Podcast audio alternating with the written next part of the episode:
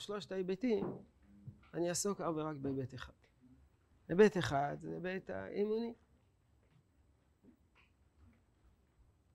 מי אומר שיש צורך בתורה שבעל פה? הוויכוח בין הפרושים לבין הצדוקים, הוויכוח בין הקראים לבין הרבניים, על הצורך שבעל תורה שבעל פה, ההכרח של תורה שבעל פה, שבכך עסקו גדולי ישראל. חסג עסק בכך, מלחמה גדולה שלו כנגד הקראים. רבי יהודה הלוי כתב על זה כמה וכמה סעיפים נכבדים בספר הכוזרי. וכך בהמשך הדורות דנו בצורך של תורה שבעל פה. למה יש תורה שבעל פה? למה אי אפשר להסתפק בתורה שבכתב? זה היבט אחד שלא נעסוק.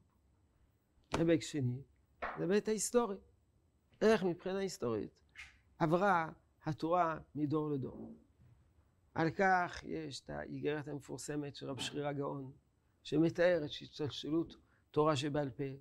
יש דברי הרמב"ם בהקדמתו למשנה תורה, יש דברי הרמב"ם בהקדמתו לפירוש המשנה, שמדבר על השתלשלות תורה שבעל פה מבחינה היסטורית, איך התורה עברה מדור לדור. גם בזה לא נעסוק. במה אנחנו נעסוק?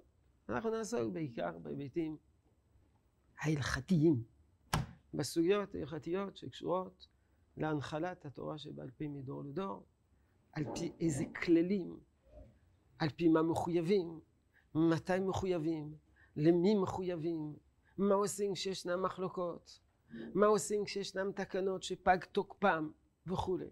זה הנושא שלנו, לא בצד האימוני, שהוא צעד חשוב מאוד, לא בצד ההיסטורי, שהוא גם היבט חשוב מאוד, אלא בסוגיות כפי הרשימה שתליתי על רוח המודעות. יש עוד דפים בכניסה?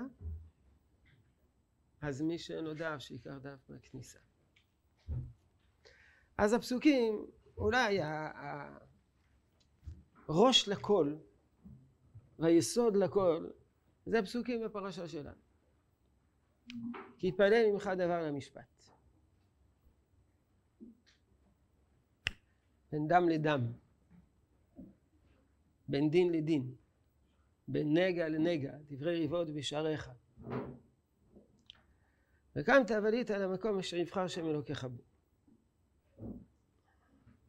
אז יש, כיוון שזה פרשת השבוע, נעיר שיש דיון גדול בין הפרשנים, מה זה כי פעלים ממך דבר למשפט. מה זה המשפט הזה שעליו מדובר כאן? בין דם לדם. בין דם לדם זה משפט? איזה דם לדם זה משפט? לכן יש פירשו שבין דם לדם הכוונה מדובר באדם שרצח. בין דם לדם, דם נקי לדם אדם שרצח, האם הוא חייב או זכאי. בין דין לדין, בין נגע לנגע. נגע לנגע הכוונה שאחד עשה נגע בחברו, הוא פצע את חברו. זה דבר המשפט, דברי ריבות בשעריך. אבל חז"ל מפרשים בין דם לדם, בין דם נידה לדם זבה, בין נגע לנגע, נגע כזה, נגע אחר, בצרעת. זאת אומרת, כי פעלים ממך דבר למשפט, זה רק מתייחס למשפט, זה מתייחס בעצם לכל התורה כולה. וכי פעלים ממך דבר למשפט, מפרשים חז"ל שלא הכוונה יפלא שאתה, אתה מתלבט. אלא כי יפלא ממך דבר למשפט, פירוש הדבר שישנה מחלוקת. מחלוקת בבית הדין המקומי. אז בית הדין המקומי צריך לעלות אל המקום אשר יבחר השם אלוקיך בו. הובאת אל הכהנים הלוויים ולשופט אשר יהיה בימים ההם. השיעור האחרון שנתתי בסוף זמן קיץ עסק בפסוק הזה. מה ההבדל בין הכהנים הלוויים לבין השופט אשר יהיה בימים ההם? מה הפונקציה של זה ומה הפונקציה של זה מבחינת הוראת ההלכה? והדרשת ויגידו לך את דבר המשפט. ועשית על פי הדבר אשר יגידו לך מן המקום ההוא אשר יבחר שם ושמרת לעשות ככל אשר יראוך על פי התורה אשר יראוך ולמשפט אשר אמרו לך תעשה ולא תעשו מן הדבר אשר יגידו לך ימין ושמאל. אז בעצם התורה כבר קובעת מה, מה, מה הסדר של הופעת תורה שבעל פה. פשוט. אה, אם אתה לא יודע, יש ויכוח, יש דיון, יש צורך לברר דבר מה, אז הדבר יתברר במקום אשר יבחר השם. וזה בעצם מה שמסדיר ועשוי להסדיר את כל, אה, כל מה שקשור להלכה.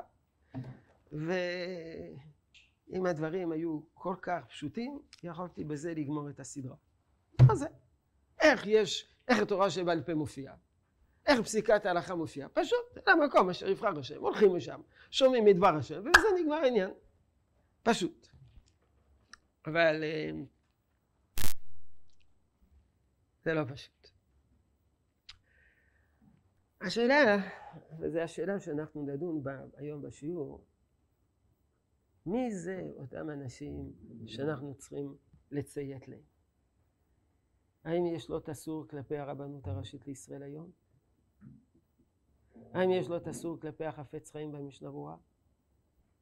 האם יש לו תסור כלפי רבי קוויגר הנודע ביהודה וחתם סויפר? טוב, לא. אז האם יש לו תסור כלפי הרמב"ם? יש לו תסור כלפי הגמרא? יש לו את אסור כלפי המשנה? כלפי מי יש לו את אסור? מי אנחנו מחויבים לציית לו? והוא הקובע עבורנו מהי ההלכה המסורה מדור לדור. כותב הרמב"ם, בית הדין הגדול של ירושלים הם עיקר תורה שבעל והם עמודי ההוראה. ומהם חוק ומשפט יוצא לכל ישראל. ועליהם הבטיחה תורה, שנאמר על פי התורה אשר ירוך, זו מצוות עשה.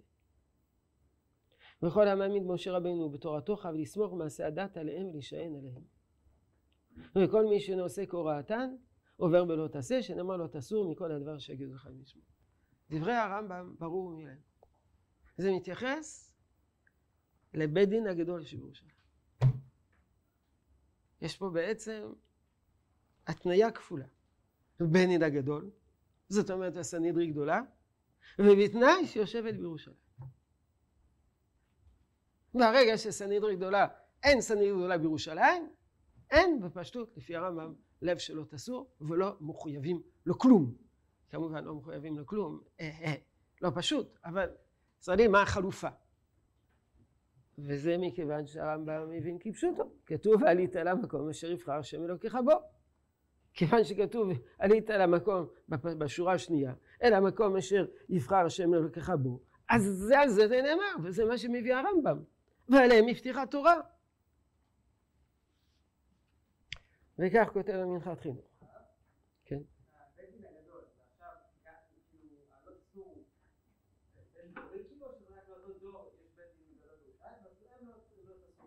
דור אחרי זה וכבר אין בית דין, הם גם לא צריכים להיות מחויבים. יש להם עדיין עוד אסור על הבית דין שהיה לפני מאה שנה? מה שאתה שואל זה שאלה אחרת. אם אתה שואל עליי, ברור שאני מחויב לבית דין הגדול שבירושלים. כי מי אני ומה אני. מה אתה שואל, האם הבית דין שבדור של אחריו, הבית דין הגדול שבירושלים בדור של אחריו, מחויב לבית דין שקדם לו. אם זאת השאלה שלך, אז יתברר בהמשך השיעורים. אבל כלפיי, אם אף אחד לא סתר את דברי בנין הגדול הקודם, הפסיקה שלו, למה, מי חיתיתי שאני אוכל לקום? אז כותב המנחת חינוך במקום, הנה מלשון הרמב"ם, שהתחיל וזה לשונו, בית דין הגדול שבירושלים, וכל שנעשה כל הדברים שלנו לפי השבועה, ועיין בכל הפרק, הנראה דווקא בבית דין הגדול שבירושלים עוברים בעשה ולא תעשה. וגם דין זקן ממרא הוא דווקא בבית דין הגדול של ירושלים. ועל זה קריא לבדלות אסור. אבל אחר שבטל בית דין הגדול משקעת הגזית, מתי בטל בית דין הגדול של משקעת הגזית? עם חורבן הבית, חז"ל אומרים 40 שנה לפני חורבן הבית, גלתה סנהדרין במקומה. כך כתוב גמר בשבת, כך כתוב גמר במסר סנהדרין. אז יוצא שבעצם באופן כללי בסוף ימי בית שני נגמר. נגמר. אין כבר לא תסור. ובית דין בכל דור, אם עוברים על דבריהם, אפשר, אין עובר ועשה ולא תעשה. וכן הוא לשון הכתוב, וקמת ועלית. היינו לבית דין הגדול, ועשי על פי הדבר, ומנה כמה הוא לא תסור. דמרי הכל בבית דין הגדול, אחרים בכל דור ודור, מנין לנו. זהו זה. זה מה שכותב המנחת חינוך בדעת הרמב"ם. פשוט. זה מפורש ברמב"ם, לכאורה זה מפורש בפסוקים, לכאורה הדברים פשוטים. מחויבות ונאמנות, מחויבות לחכמי ישראל, זה רק לבית דין הגדול שיושב בירושלים. שני תנאים. יש אומרים, זה ספר מפורש. ועשית על פי הדבר אשר יורוך, זה פסוק י', על הוריית בית דין הגדול שבירושלים חייבים איתה, זה כן ממרא, והם חייבים איתה על הוריית בית דין שביבנה. אחרי שבית הדין, אחרי שהסנהדרין גלתה, הגיע ליבנה, ושם ביבנה היה מקום גדול גדול גדול מאוד של הסנהדרין, ושם ישבו ושם הורו הוראה לישראל, אין, הפסוקים האלה לא מתייחסים לבית דין הגדול שביבנה. רק לבית דין הגדול שבירושלים. דברים ברורים כתובים גם בספר הכוזרי. תורתנו הקדושה, תורתנו קשורה בהלכה למשה מסיני, או יוצאת מן המקום אשר יבחר השם. וכל זה בזמן שסדר העבודה והסנהדרין וכל שאר המשמרות ששקדו על אורח חייהם, סליחה, אורח החיים של העם נשארו בהווייתם, ודבק בהם העניין האלוקי, עם דרך נבואה ובאמצעות סימומרים והערה עליונה, כמו שהיה כל ימי בית שני. אז כותב מפורש רבי יהודה הלוי, שכל המושג הזה של תורה ושל מחויבות, תורתנו הקדושה, קשורה למוח מסיני, יוצאת מן המקום, זה היה רק בימי, עד ימי בית, סוף ימי בית שני. אחר כך כבר לא. כמובן, אה, רבי יהודה הלוי לשיטתו, עוד נעסוק בזה בהמשך, אומר שם, למה דווקא הסנהדרי גדולה היושבת בלשכת הגזית, דווקא אה, לציית? תשובה, בגלל העניין האלוקי. בגלל העניין האלוקי. זה לא סותר את מה? את מה זה לא סותר? מה? את הרמב"ם, או בכלל, את באופן כללי, את התפיסה שאומרת שאין פסיקה מכוח נבואה. כי הם לא פסקו מכוח נבואה, אלא, מה הלשון של רבי יהודה הלוי? סיוע, קיבלו איזה הערה. בסופו של דבר הפסיקה הייתה פסיקה הלכתית, רואים את זה. דנים, נוסעים, נותנים ביניהם, מחליטים. אבל היה שם סיוע. ברגע שסנהדרין גלתה ממקומה מלשכת הגזית,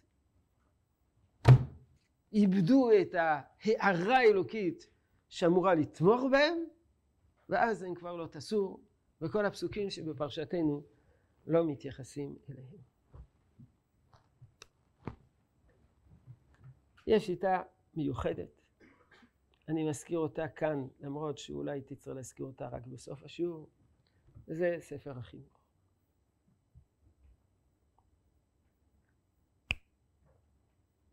ונוהג מצווה זו בזמן שבית דין הגדול בירושלים בזכרים ונקבות.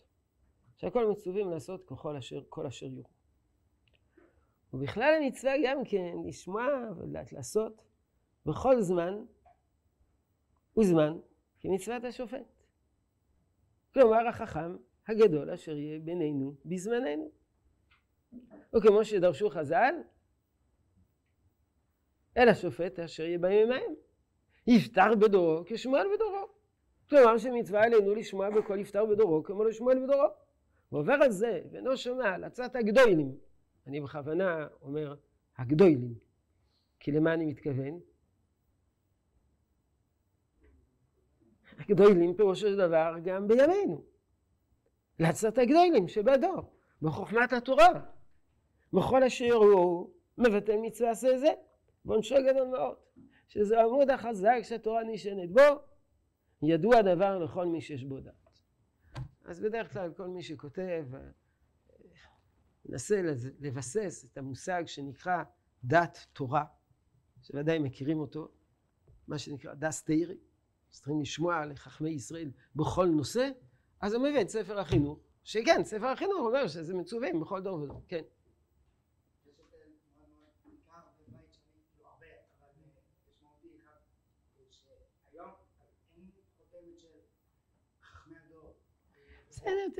בסדר.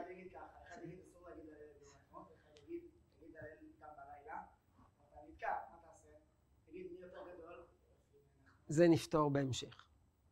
אבל השאלה, נניח שכולם מתכנסים יחד, וכולם אומרים לומר הלל בלילה. אז מה? אז אנחנו חייבים לשמוע או לא חייבים לשמוע? לפי הרמב"ם, לא. זה רק קולות שסנהדרין יושבת בלשכת הגזית. בעוד שספר החינוך אומר לכאורה שצריכים לשמוע בכל דור. אז אפשר להגיד שכל מה שאומר ספר החינוך זה דברי מוסר והתעוררות וחיזוק וכו'. וזה באמת לא כך. אבל, אבל, אבל לא משמע כך, כי כותב, עובר על זה, ואינו שומע על עצת הגדולים שבדור, בחומת התורה, בכל אשר יורו, מבטל, עשה זה, שיש ביטול עשה. אז תמיד מביאים את ספר החינוך בתור uh, ראיה על חובה לציית לחכמי ישראל בכל דור ודור, מדאורייתא. לא רק בתור עצה טובה, לא בתור הנהגה טובה, כן.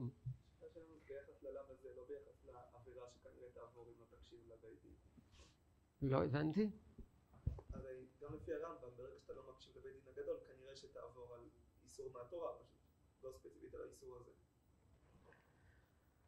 זה נכון, אבל אתה צריך לזכור שעוברים על האיסור אה, זקן ממרא זה גם אם הוא לא עושה מייסה, לא תלוי, תלוי אם הוא עושה מייסה, לא עושה מייסה, הוא רק מורה, אז גם בעצם ההוראה עצם הציות, יש, יש פה חובת ציות בכלל. אז באמת כותב המנחת חינוך, שהחינוך הוא יחיד, דעה יחידית, יחידנית. מנחת חינוך. הרב מחבר כתב כאן, או בכלל מצווה גם כן לשמוע ולעשות בכל זאת, בכל זה כמצוות השופט החכם הגדול. ועובר על זה. ואינו שומע לצעת הגדולים שבדורו. אומר מנחת חינוך, מנין לא? זה. ושם מבית דין הגדול אשר כבוד השם יתברך חופף אליהם כל היום ועליהם הבטיחה התורה. אז הוא אומר, אני לא יודע מה, מה המקור שלו. איך, איך, איך הוא למד את זה? מאיפה הוא למד את זה? כתוב בתורה, בית דין הגדול בירושלים, ש, שכבוד השם חופף אליהם. איך הוא מרחיב את זה לכל הדורות כולם? וכאן מוסיף המנחת חינוך דבר שכרגע הוא יהיה בבחינת חידה, אך נראה זה גם כן מדברי הרמב"ם מספר המצוות, או הקדמה לספר יד החזקה, שמשמע מהרמב"ם שהוא מודה לספר החינוך, וברמב"ן, שגם הרמב"ן מודה לספר החינוך, ובוודאי מצאו מקור באיזה מקום. טוב, זה פלא עצום, הרמב"ם, ראינו לאל שהרמב"ם לא סובר כך. אז נראה בהמשך מאיפה הוא למד את זה מהרמב"ם ומאיפה הוא למד את זה מהרמב"ן. מהרמב"ן נראה את זה מיד, כן.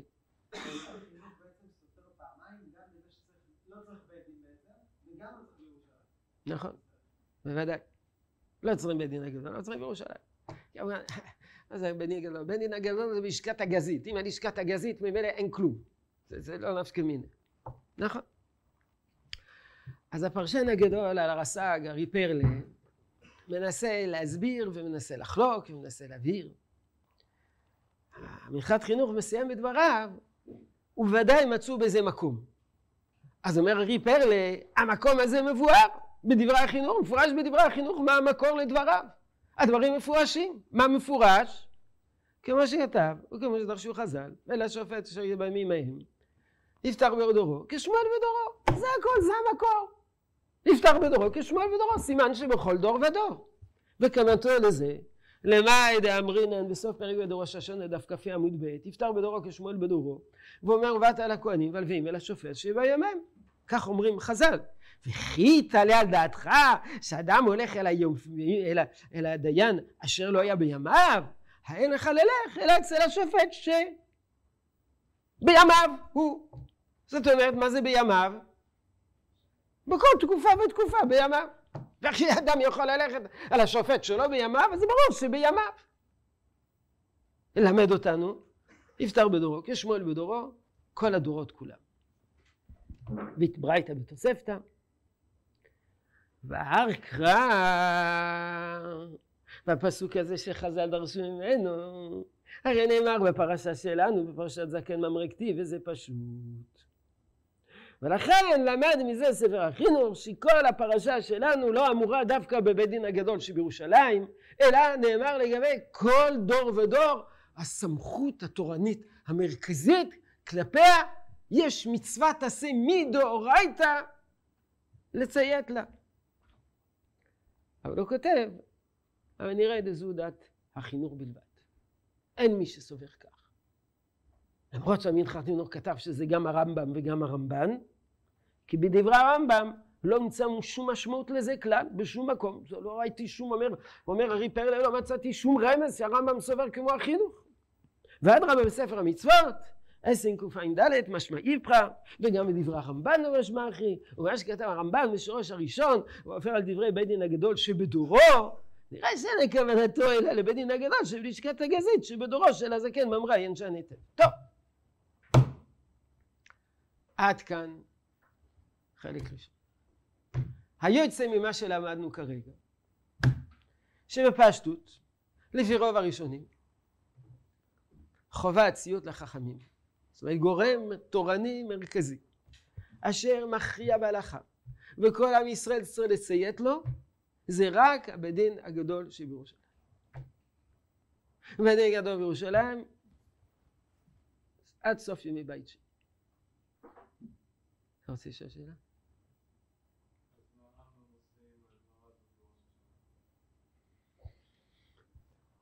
הוא עושה, יגיד שזה בזמן שיש בית דין הגדול בירושלים. נפתח בדורו, שמואל בדורו. אז מה היה? אז מה היה? זה היה משהו החלופי. זה לפני שהיה סנהדרין. סם.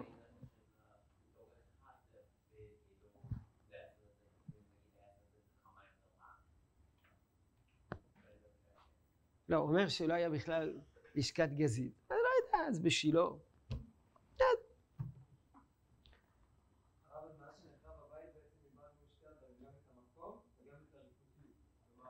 איבדנו את הכל. זה לא כל כך משנה בדיוק מה הנקודה המרכזית. לפי רבי יהודה לוי, איבדנו את העניין האלוקי. אז, אז כך שזה, כרגע אנחנו לא מת... כרגע זה לא משנה.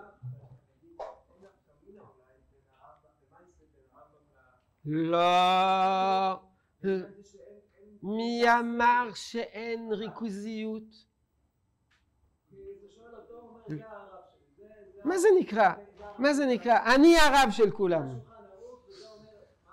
אני הרב של כולם. מי יעז להתווכח איתי? נגמר העניין. יש ריכוזיות, נדון בזה. נדון בזה. נדון בזה. ואם תהיה ריכוזיות? בסדר, אז אנחנו מתחילים לדון בזה. אם יש תועלת בריכוזיות, בוא נתאמץ, נעשה ריכוזיות, וכמובן, אני בראש. אבל אם אין ריכוזיות, אז לא עוזר גם להיות ריכוזיות, זה הכל.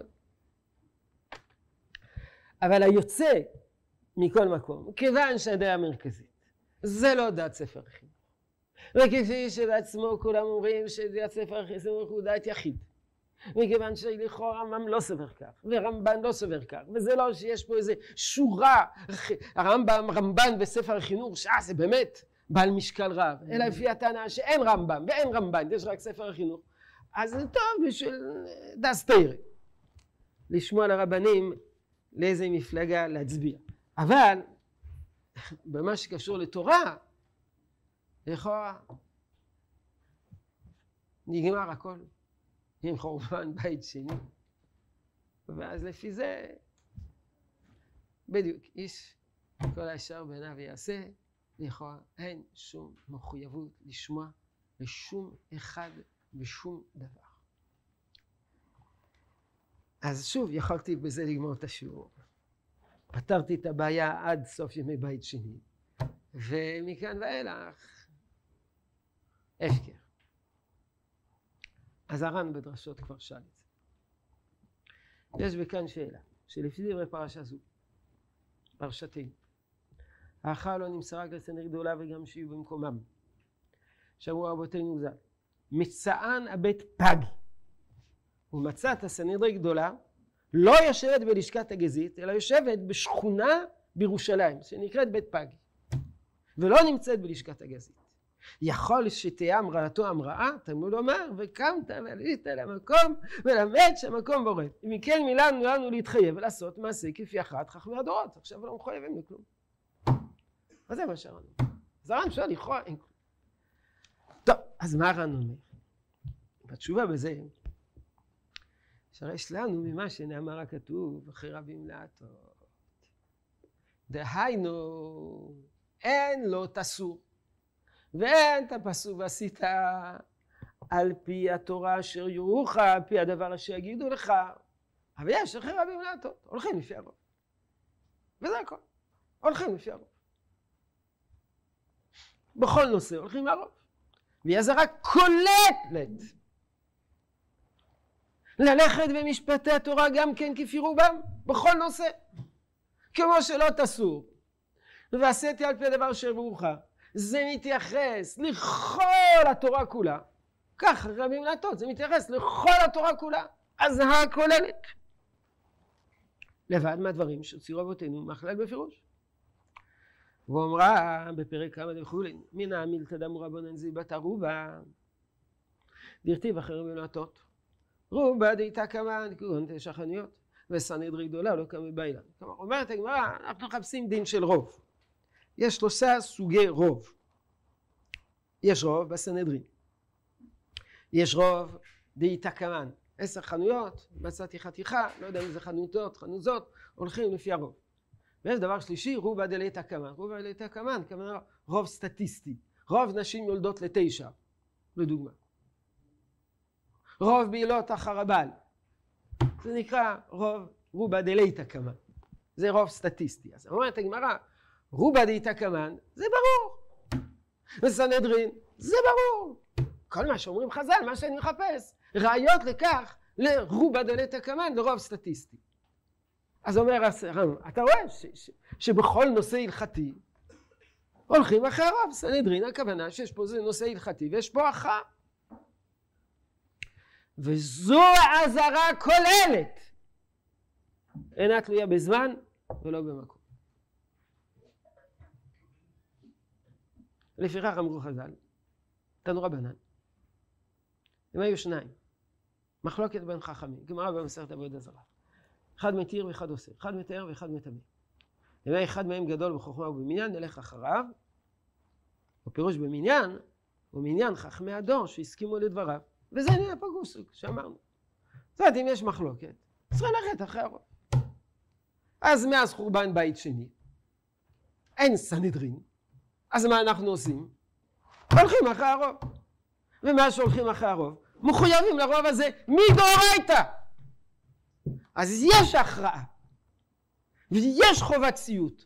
לא חובת ציות לגוף מסוים, ממונה, שיושב במקום מסוים, אלא על פי הרוב. כמובן תשאלו אותי, אה, יודעים מי זה הרוב, בעזרת השם, באחד השיעורים על כל הדברים האלה נדון. אבל פה קובע ר"ן שמאז חורבן בית שני יש הנהגה אחרת. אין סנהדרין, אבל יש רוב, הולכים על פי הרוב. נגמר העניין. כן.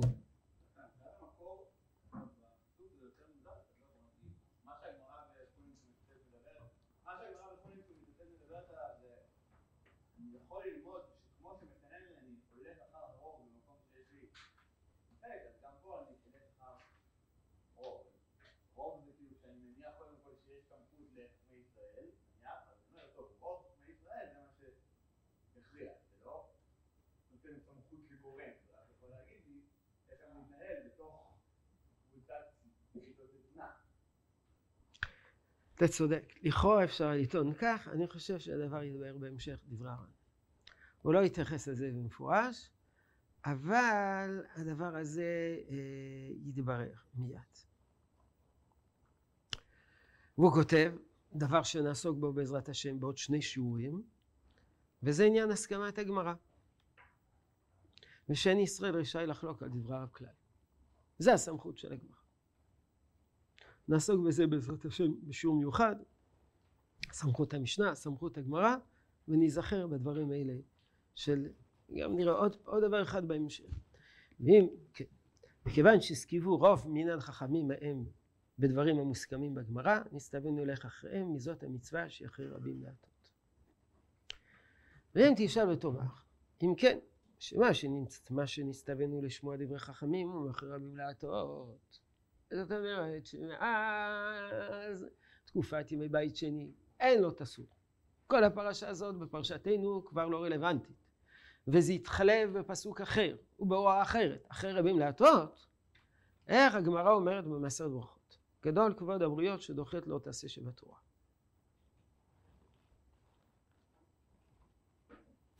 תרגמה רב בר שבא כמד רב כהנא, בלאו דלא תעשו. כבוד הבריות דוחה לא תעשה בתורה. כמובן זה דבר פלא. איך כבוד הבריות ידחה איסור? מה, בגלל כבוד הבריות מותר לי לחלל שבת? אומרת הגמרא, לא, לא, לא, לא, בגלל כבוד הבריות אסור לחלל שבת. בגלל כבוד הבריות מותר לעבור על לאו שלא תסור. אומרת הגמרא, מה זה לאו שלא תסור? הכריחו אלה במערבה. מה זה, צחקו על זה בארץ ישראל. לא תסור לאו דאורייתא הוא? מה, מה זה נקרא? במקום שבת אמרתי לא תסור, לא תסור זה גם דאורייתא. אז מה כבוד הבריות דוחה איסור תורה? אמר לו רב כהנא, גברא ואמר מילתא לא תכריחו עליהם. אדם חשוב אמר דבר מה, אל תצחקו עליו. כל אסמכתא דרבונן עליו דלא תסור הסמיכי. הכוונה שכבוד הבריות דוחה איסור דרבנן. ואיסורים דרבנן נסמכים על עליו שלא תסור. וזה מה שכתוב. כבוד הבריות דוחה איסור דרבנן. לא שכבוד הבריות דוחה איסור דאורייתא. דוחה איסור דרבנן, ואיסור דרבנן נסמך, נשען על לא תסור. ומשום כבוד הבריות, שרו רבנן. נראה מזה, שמה שנתחייבנו לשמוע על דברי חכמים, מילות אסור.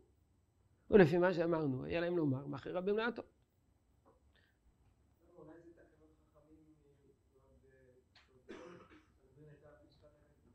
לא. לא. לא. כי הכלל הזה כבוד הבריות דוחה אותה, דוחה אותה שבתורה לא תסור, זה נאמר לגבי כל דבר. אבל ייתן תשובה מאוד עקרונית ומאוד חשובה. והתשובה בזה. וזה מתייחס לדבריך, מתוך, מתוך הדברים האלו שנקרא תהיה תשובה לדבריך יוסף דוד. והתשובה בזה שנצטווינו לשמוע לסנהדרין משני דברים. האחד במה שביארו בדיני התורה. והשני בכל דגר, גדר ותקנה שיעשו. ולחכמי הדורות הבאים אחריהם נצטווים לשמוע במה שביארו בדיני התורה. וזה נכלל בכלל אומרו אחרי רבים להטות. אך בהגדרים ותקנות שיעשו לא נצטווינו מהם מאחרי רבים להטות. שזה לא יכלול רק שנלך בבירור משפטי התורה אחר הרוב. ולא ייכנסו בכלל לזה גדרים מסייגים כלל. אומר הר"ן מה שרב שאחרי רבים להטות חייבים לשמוע דברי החכמים זה מתייחס אבל רק לפרשנות של התורה זה לא מתייחס לתקנות ולסייגים של חכמים למה? זה בדיוק מה שאמר יוסף דוד אתה אומר אחרי רבים אחרי רבים אתה אומר יש לי ויכוח אני הולך לפי הרוב טוב ונראה שכולם מסכימים יחד מניין לי שאני בכלל צריך להקשיב להם מה הסמכות שלהם אני בהתחלה צריך לבסס את הסמכות שלהם, להגיד לכולם יחד יש סמכות, אחר כך להגיד וגם לרוב יש סמכות. בפרשנות דברי התורה יש סמכות לחכמים. למה יש סמכות לחכמים? מסיבה פשוטה. יש תורה. עכשיו, אני, אני, אני לא יודע מה כתוב פה. אני חייב לדעת מה כתוב פה? אני חייב לדעת מה כתוב פה. אם אני לא יודע מה, אם אני לא יודע מה כתוב פה, אני לא יודע איך להתנהג. אז אני חייב לדעת. עכשיו אחד אמר לי, לפי מה שכתוב בתורה זה אסור. אחד אמר לו, לפי מה שכתוב בתורה זה מותר. מה אני עושה? מה אני עושה? אני תולה את עצמי. אני, אני, אני קופץ מהקומה העשירית כי אין לי, אין לי פתרון? לא. אני אומר, הרוב מסבירים כך, המיעוט מסבירים כך, זה, זה, על פי זה אני פועל. כי אני חייב להציע איזושהי פרשנות. אז אני הולך לפי הרוב. בתקנות וסייגים, אני חייב? תשובה, לא. לא חייב להיות תקנות וסייגים. אז מימי בית ראשון ובית שני, כאשר היה לאו שלא תסור, אז מכוח הלאו שלא תסור, חכמים יכלו לתקן כל דבר, והיינו מחויבים לציית להם, בגלל שלא תסור מן הדבר שיגידו לך ימין ושמאל. יש להם סמכות, התורה העניקה להם סמכות. אחרי בית שני, אין להם סמכות. אבל אני חייב לפרש דברי התורה. כיוון שאני חייב לפרש דברי התורה, איך אני אפרש אותם? אז אם כולם מסבירים, כולם מסכימים, אז ברור, זה הפשט. אם לא כולם מסכימים, מה אני עושה? אני הולך על פי הרוב. תגיד, מה זה נקרא על פי הרוב? תשובה בעצם, מי הרוב הזה צריך להיות בפשטות? רוב כלל ישראל. אבל לצערנו, יש כמה מערצים. אז אחרי שהוציאו את כל המערצים, מה נשאר? רוב חכמי ישראל. זהו זה. רוב אלה שמבינים, רוב אלה שיודעים לפרש. ואז הולכים על פי הרוב. זה מה שאומר. יוצא שבעצם אחרי בתקופת בית, שעד עד סוף ימי בית שני, היה לאו שלא תסור. שכלל כל מה שהסנהדרין גדולה אמרה בכל נושא ונושא, כי לא תסור מן הדבר שיגידו לך ימין ושמאל, וזהו זה. ועשה על פי הדבר אשר ירוך. החל מבית חורבן בית שני, אין, אין, אין סמכות, אבל, אבל אם יש ספק, מכם על פי הרוב.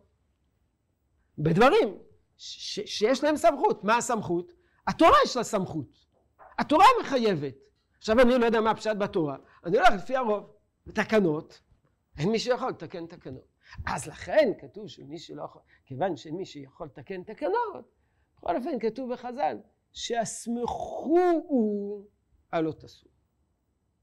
מה זה נקרא סמכו על לא תסור? אסמכת. אסמכת. מה? לא, אסמכתה הזאת גופה לכאורה, אין להם אסמכתה. כן. לכאורה לא היינו חייבים. לכאורה לא היינו חייבים. לכאורה. לכאורה לא היינו חייבים. לשמוע. אז מרו. אסמכתה. למה עושים את זה?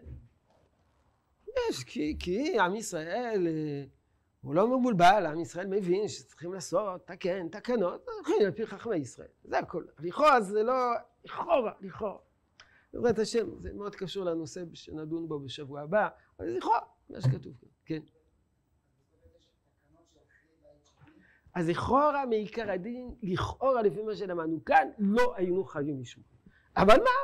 אסמכו, ועם ישראל אמר, טוב, בסדר, במקום שאנחנו נקפוץ עם חבל, בואו נעשה עם תקנות של חכמים. בואו נקיים תקנות של חכמים, כי, כי הם אנשים טובים, אנשים רציניים, אנשים נאמנים, ואנחנו רוצים לציית להם ולשמוע להם. אבל לא שיש לאו, לא שיש לאו. לדוגמה, ראש הישיבה אומר לעשות פה משהו, אתה עושה? מה? ראש הישיבה אומר לך אה, תפילה ברבע לשבע. באיזה שעה תפילה? מה? תפילה בשבע. אז תפילה בשבע? לא תסור? אחרי רבים להטות? לא, כי ראש הישיבה, אותו דבר, חכמים, זה הכל. אז זה, זה, זה מה שעשו במהלך הדורות. עכשיו, זה מה שעולה מדברי הר"ן בפשט. אז בואו נראה עוד פעם את הדברים האלה בפנים מההתחלה. והתשובה בזה, והתשובה בזה, שנצטווינו לשמוע לחכמים, לסנהדרין משני דברים.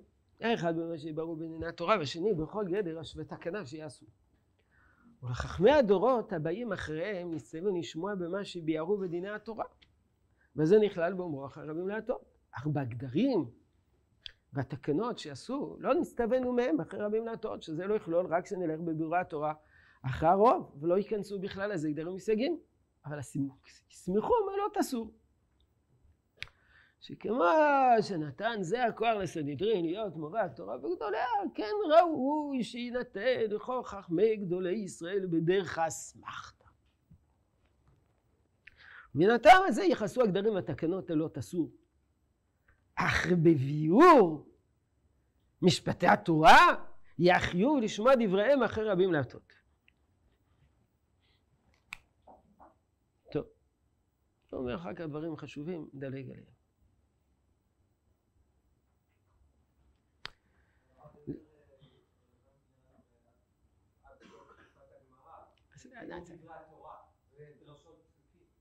בסדר, נכון. לא, מה זה נקרא דרכות פסוקים? יש דוגמה מחלוקת, היום.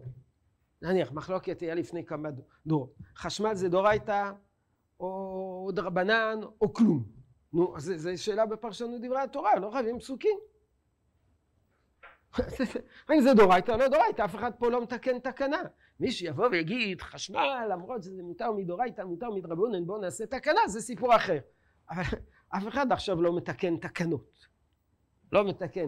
כל פעם יש הרבה תשובות ברב עובדיה, שכל פעם שרצו להגיד יש פה איזה חשש, יש פה בואו נח, בוא נחמיר, אומר רב עובדיה, מה? אין, אין לנו סמכות לתקן תקנות. אין לנו סמכות בכלל.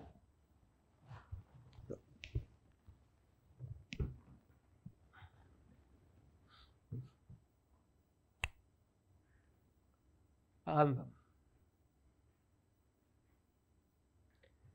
עניין שני התלמודים, הקדמתו שלו ליד החזק. עניין שני התלמודים הוא פירוש דברי המשניות וביאור עמוקותיה ודברים שנכנסו בכל בית דין ובית דין ממות רבנו הקודש ועד חיבור התלמוד.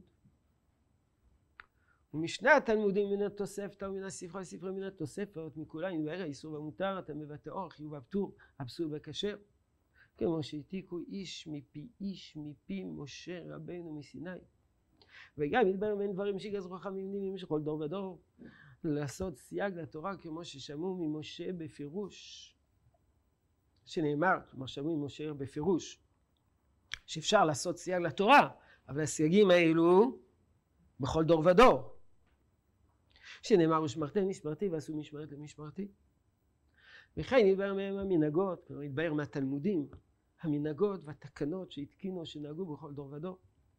כמו שראו בדין של אותו הדור לפי שאסור לאסור מהם שנאמר לא תסור מן הדבר שיגידו לך ימין ושמאל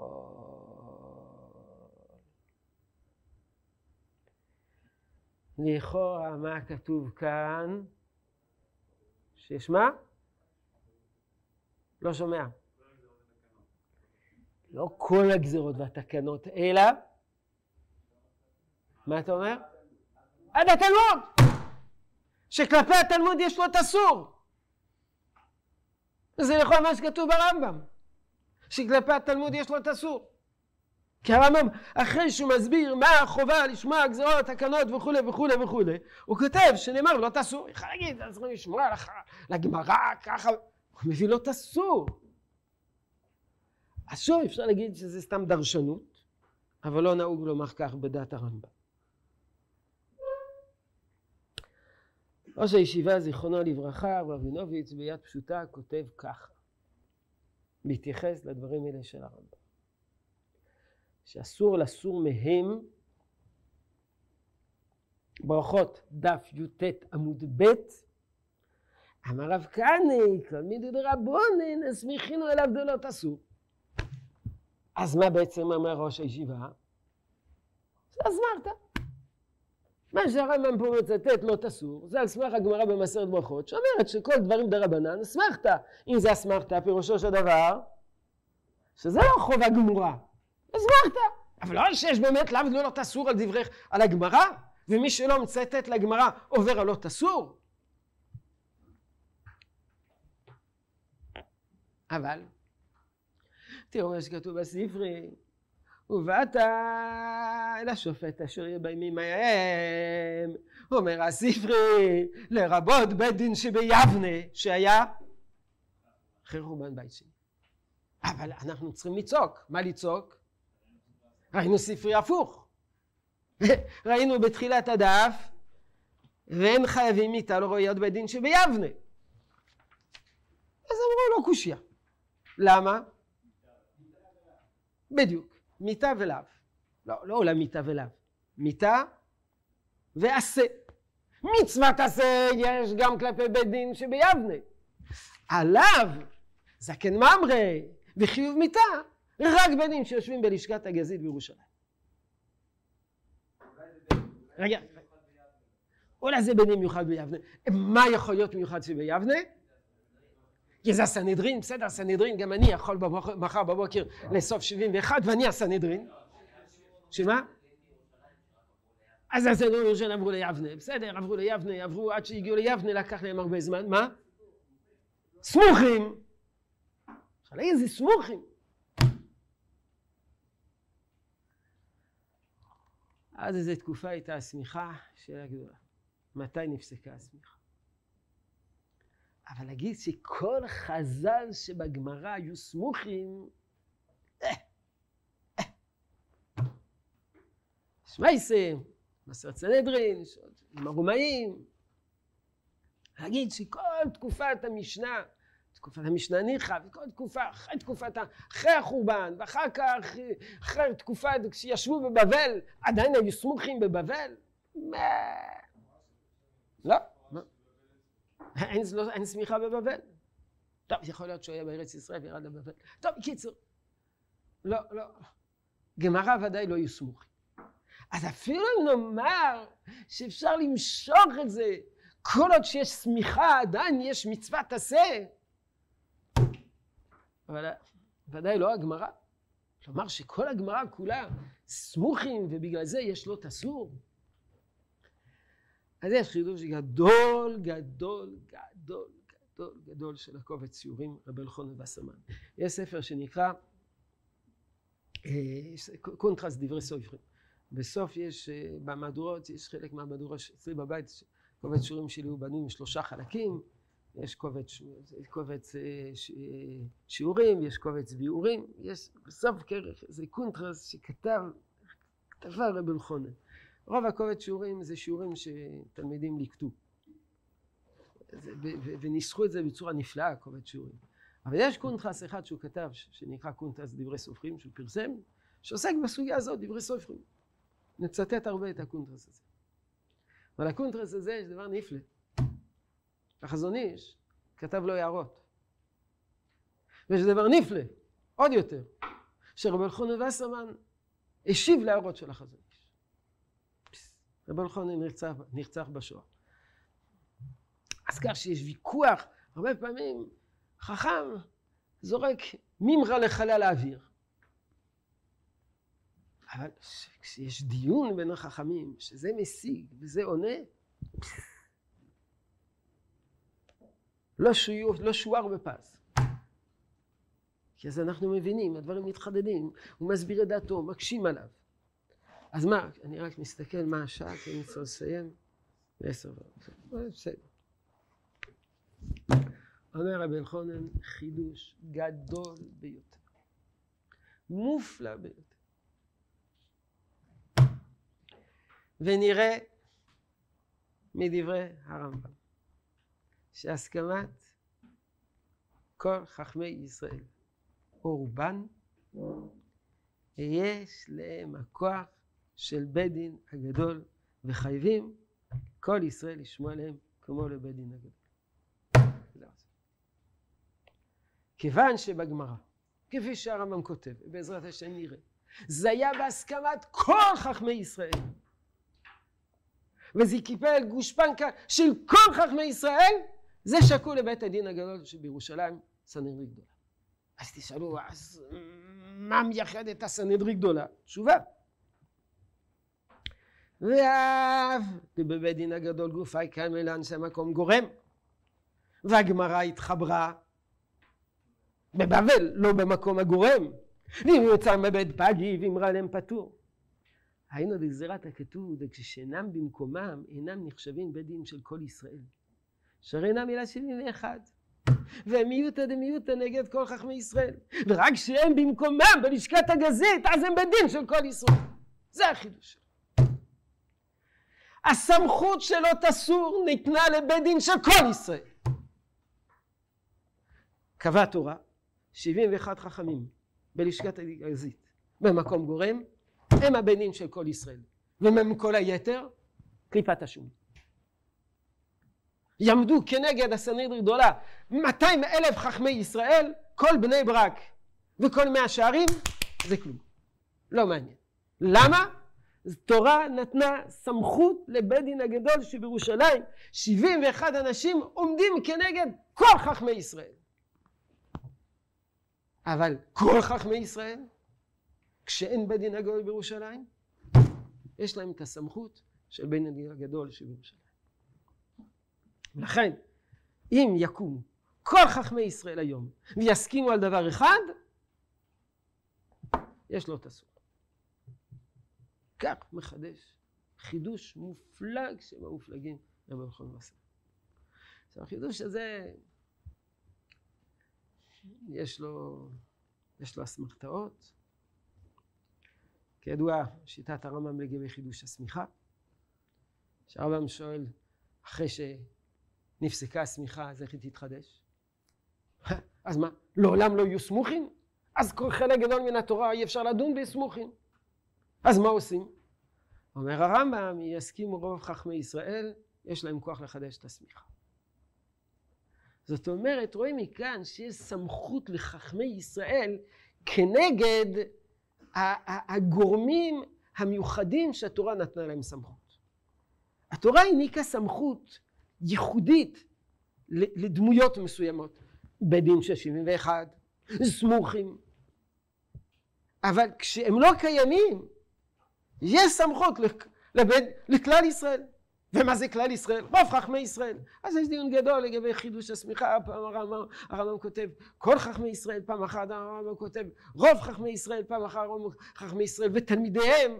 קיצור, יש פה נוסחאות שונות. ומי זה חכמי ישראל? חכמי ישראל בכל העולם. כתוב ברמב"ם לא, רק חכמי ישראל שבארץ ישראל, הם אלה שיש להם את הסמכות לחדש את השמיכה. מכל מקום, היסוד הזה שיש סמכות לכל חכמי ישראל, זה כבר כתוב ברמב"ם, אבל פה חידש רבו אלחונן, שאם יש הסכמה של כל חכמי ישראל על דבר מה, יש שלב שלא תעשו. שזה חידוש מופלא שבמופלאים. או כמו, כך הוא כותב, או כמו בבית דין צריך אותו שבט לשמוע לבית דין שלו. כתוב, שופטים ושוטרים תיתן לך בכל שעריך. מה זה שעריך? שער של כל שבט ושבט. וכמו בבית דין של כל שבט, צריך אותו השבט לשמוע לבית דין שלו. כן, אחי נמי, שבית דין הגדול של משקת הגזים, הם בית דין של כל ישראל וכל ישראל יכולים לשמוע להם, אף ששאר מישראל גדולים מהם הרבה במניין ואפשר גם בחוכמה. מכל מקום גזרת כתוב הוא, שאפשר לחולל בין ילדות שברוב שום אופן, והחולק עליהם חייב מיתה.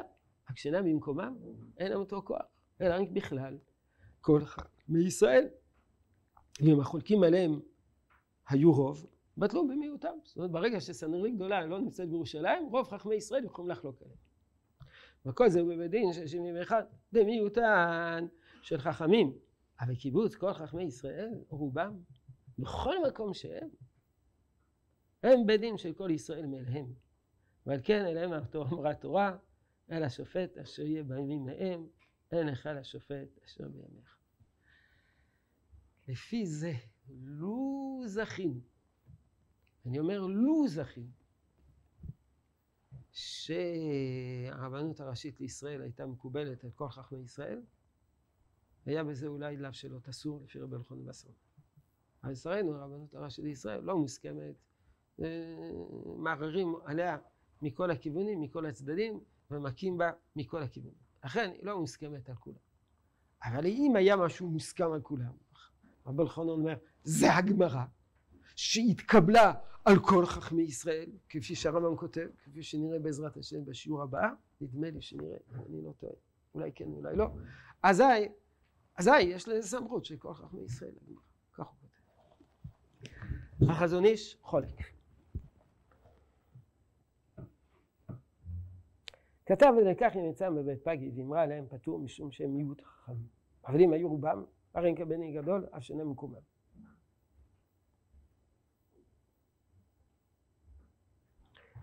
והדברים סתומים בוודאי חייבים לעשות כבנין הגדול, אף אם הורו בזמן שלא במקומם, אלא שאין זקן ממרא, נהרג על אמרה זו. החזון איש אומר, בעצם, כמו שהסברנו בספרי, שספרי אחד אומר יבנה, ספרי אחד אומר לא יבנה, אז מה תירצנו? רק יבנה מתי? לעניין זקן ממרא. מתי לא יבנה? גם מחוץ, גם, סליחה, מתי כולל יבנה? לעניין מצוות עשה. זה מה שאומר חזון איש. הדברים סתומים, בוודאי חייבים לעשות בנינה גדולה עמו בזמן שלא במקומם. אלא שאין זקן ואומרים נהרג אלא רזו. זאת אומרת שסנדרין גדולה גם אם לא נמצאת בלשכת הגזית, אומר חזוני, ודאי צריכים לשמוע. אבל, אבל הוא כותב בהמשך, בתנאי שהם סמוכים. בתנאי שהם סמוכים. כמבואר ברמב"ם, פרק ג' מלכות ממרים. בכל אלו וכיוצא בהם פטורים מן המיטה. ולעניין זקן מנורי ודאי, אף שאין מן החכמים החולקים עליהם, אלא כולם הסכימו עמהם, זקן מורה נהרג, אמורתם לא הייתה אלא בשקת הסגזית. זאת אומרת, אומר, כל מה שאתה אומר זה בכלל לא נכון, זה לא תלוי ברוב, זה לא תלוי בזה. אם מדובר זקן ממרא, דווקא כשהם יושבים בלשכת הגזית. ואם נציית להם, אז גם כשלא נמצאים בלשכת הגזית, לכן הוא חולק עליו, אבל בעזרת השם, הדברים שהוא מתווכח עם, ה... עם הרב החולם והסרמן זה קשור במקצת לדברים שנראה בפעם הבאה ונראה בעוד פעם. עוד פעם, אז נראה עוד את הוויכוח ביניהם בעזרת השם. סיכום הדברים. אני רק אסתכל שאני עובד בזמנים. כן.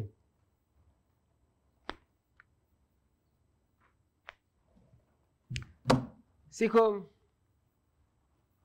הבסיס הראשון לחובת הציות לחכמים זה הפרשה שלנו, לא תסור. זה בעצם אמור לעגן את התורה. מלאך הדורות, כל ההתפתחויות של תורה וכל פסיקת ההלכה אמורה להיות מעוגנת בכללים האלה שנקבעו בפרשה שלנו, לא תעשו מדבר שיגידו לכם אם עשו. אלא מה? הדיון שלנו היה מי הם אותם, מי זה אותו גורם שאנחנו חייבים לציית. בפשטות לפי הרמב"ם, כפי שהבנו בתחילה, רק סנהדרין גדולה שיושב בלשכת הגזית. עד סוף שינוי בית שלי. וכן כתוב בספר הכוזרי. וכן כתוב אצל גמברן בדרשות. יוצא מן הכלל בספר החינוך, שאומר זה מתייחס לחכמי כל הדורות. ראית מנחת חינוך אמר שכך משמע מהרמב"ם, נכון? שהרמב"ם סובר כמו ספר החינוך. אמרתי לך, איפה, אומר, אומר ריפרלי, אין רמב"ם כזה. תשובה, זה הרמב"ם שראינו עכשיו. שיש לו תסור כלפי הגמרא. זה הרמב"ם, שהוא התכוון אליו. ראינו שהר"ן אומר, שבאמת מה קורה אחרי, אחרי חורבן בית שני. אומר, אחרי חורבן שני, יש, לא, יש אחרי רבים להטות, אבל אחרי רבים להטות זה רק בפרשנות דברי התורה, לא ביחס לתקנות מחודשות. לאחר מכן ראינו מדברי הרמב"ם, שמשמע הרמב"ם שיש לא תסור כלפי הגמרא, אז אפשר להגיד שלא תסור זה רק אסמכתא, והוא לא מתכוון שיש ממש לא תסור, כמו שהבין ראש הישיבה. רבי אלחונן הבין שיש ממש לא תסור, והוא חידש בזה שכל חכמי ישראל יחד, יש להם את הסמכות כשאין סנהדרי גדולה שיושבת בלשכת הזית. כל עוד שהסנהדרי גדולה שיושבת בלשכת הגזית, יש להם את הסמכות כנגד כל חכמי ישראל. אפילו אם חכמים מהם, גדולים מהם, וכמובן רבים מהם. אבל כשאין חכ... אין, אין חכמים בלשכת הגזית, אין סנהדרין בלשכת הגזית, כל חכמי ישראל כולם יחד, יש להם את הסמכות שלא תסור, וזה הסמכות של הגמרא. וזה היה פרק ראשון. פרק שני, אנחנו נעסוק בפעם בשבוע הבא במחלוקת הגדולה של הרמב"ם והרמב"ן, האם יש לא תסור כלפי תקנות חז"ל. כלפי תקנות חכמים, אם יש בכלל לאו שלא תסור, בעזרת השם נציג את הדברים. אה, מחלוקת גדולה מאוד בין הרמב"ם ובין הרמב"ן, ונראה שם כמה הסברים, חלקם יותר מספקים, חלקם פחות מספקים, שמבהירים את המחלוקת הזאת, וזה שוב קשור להבנה למי חייבים לציית ועל מה חייבים לציית.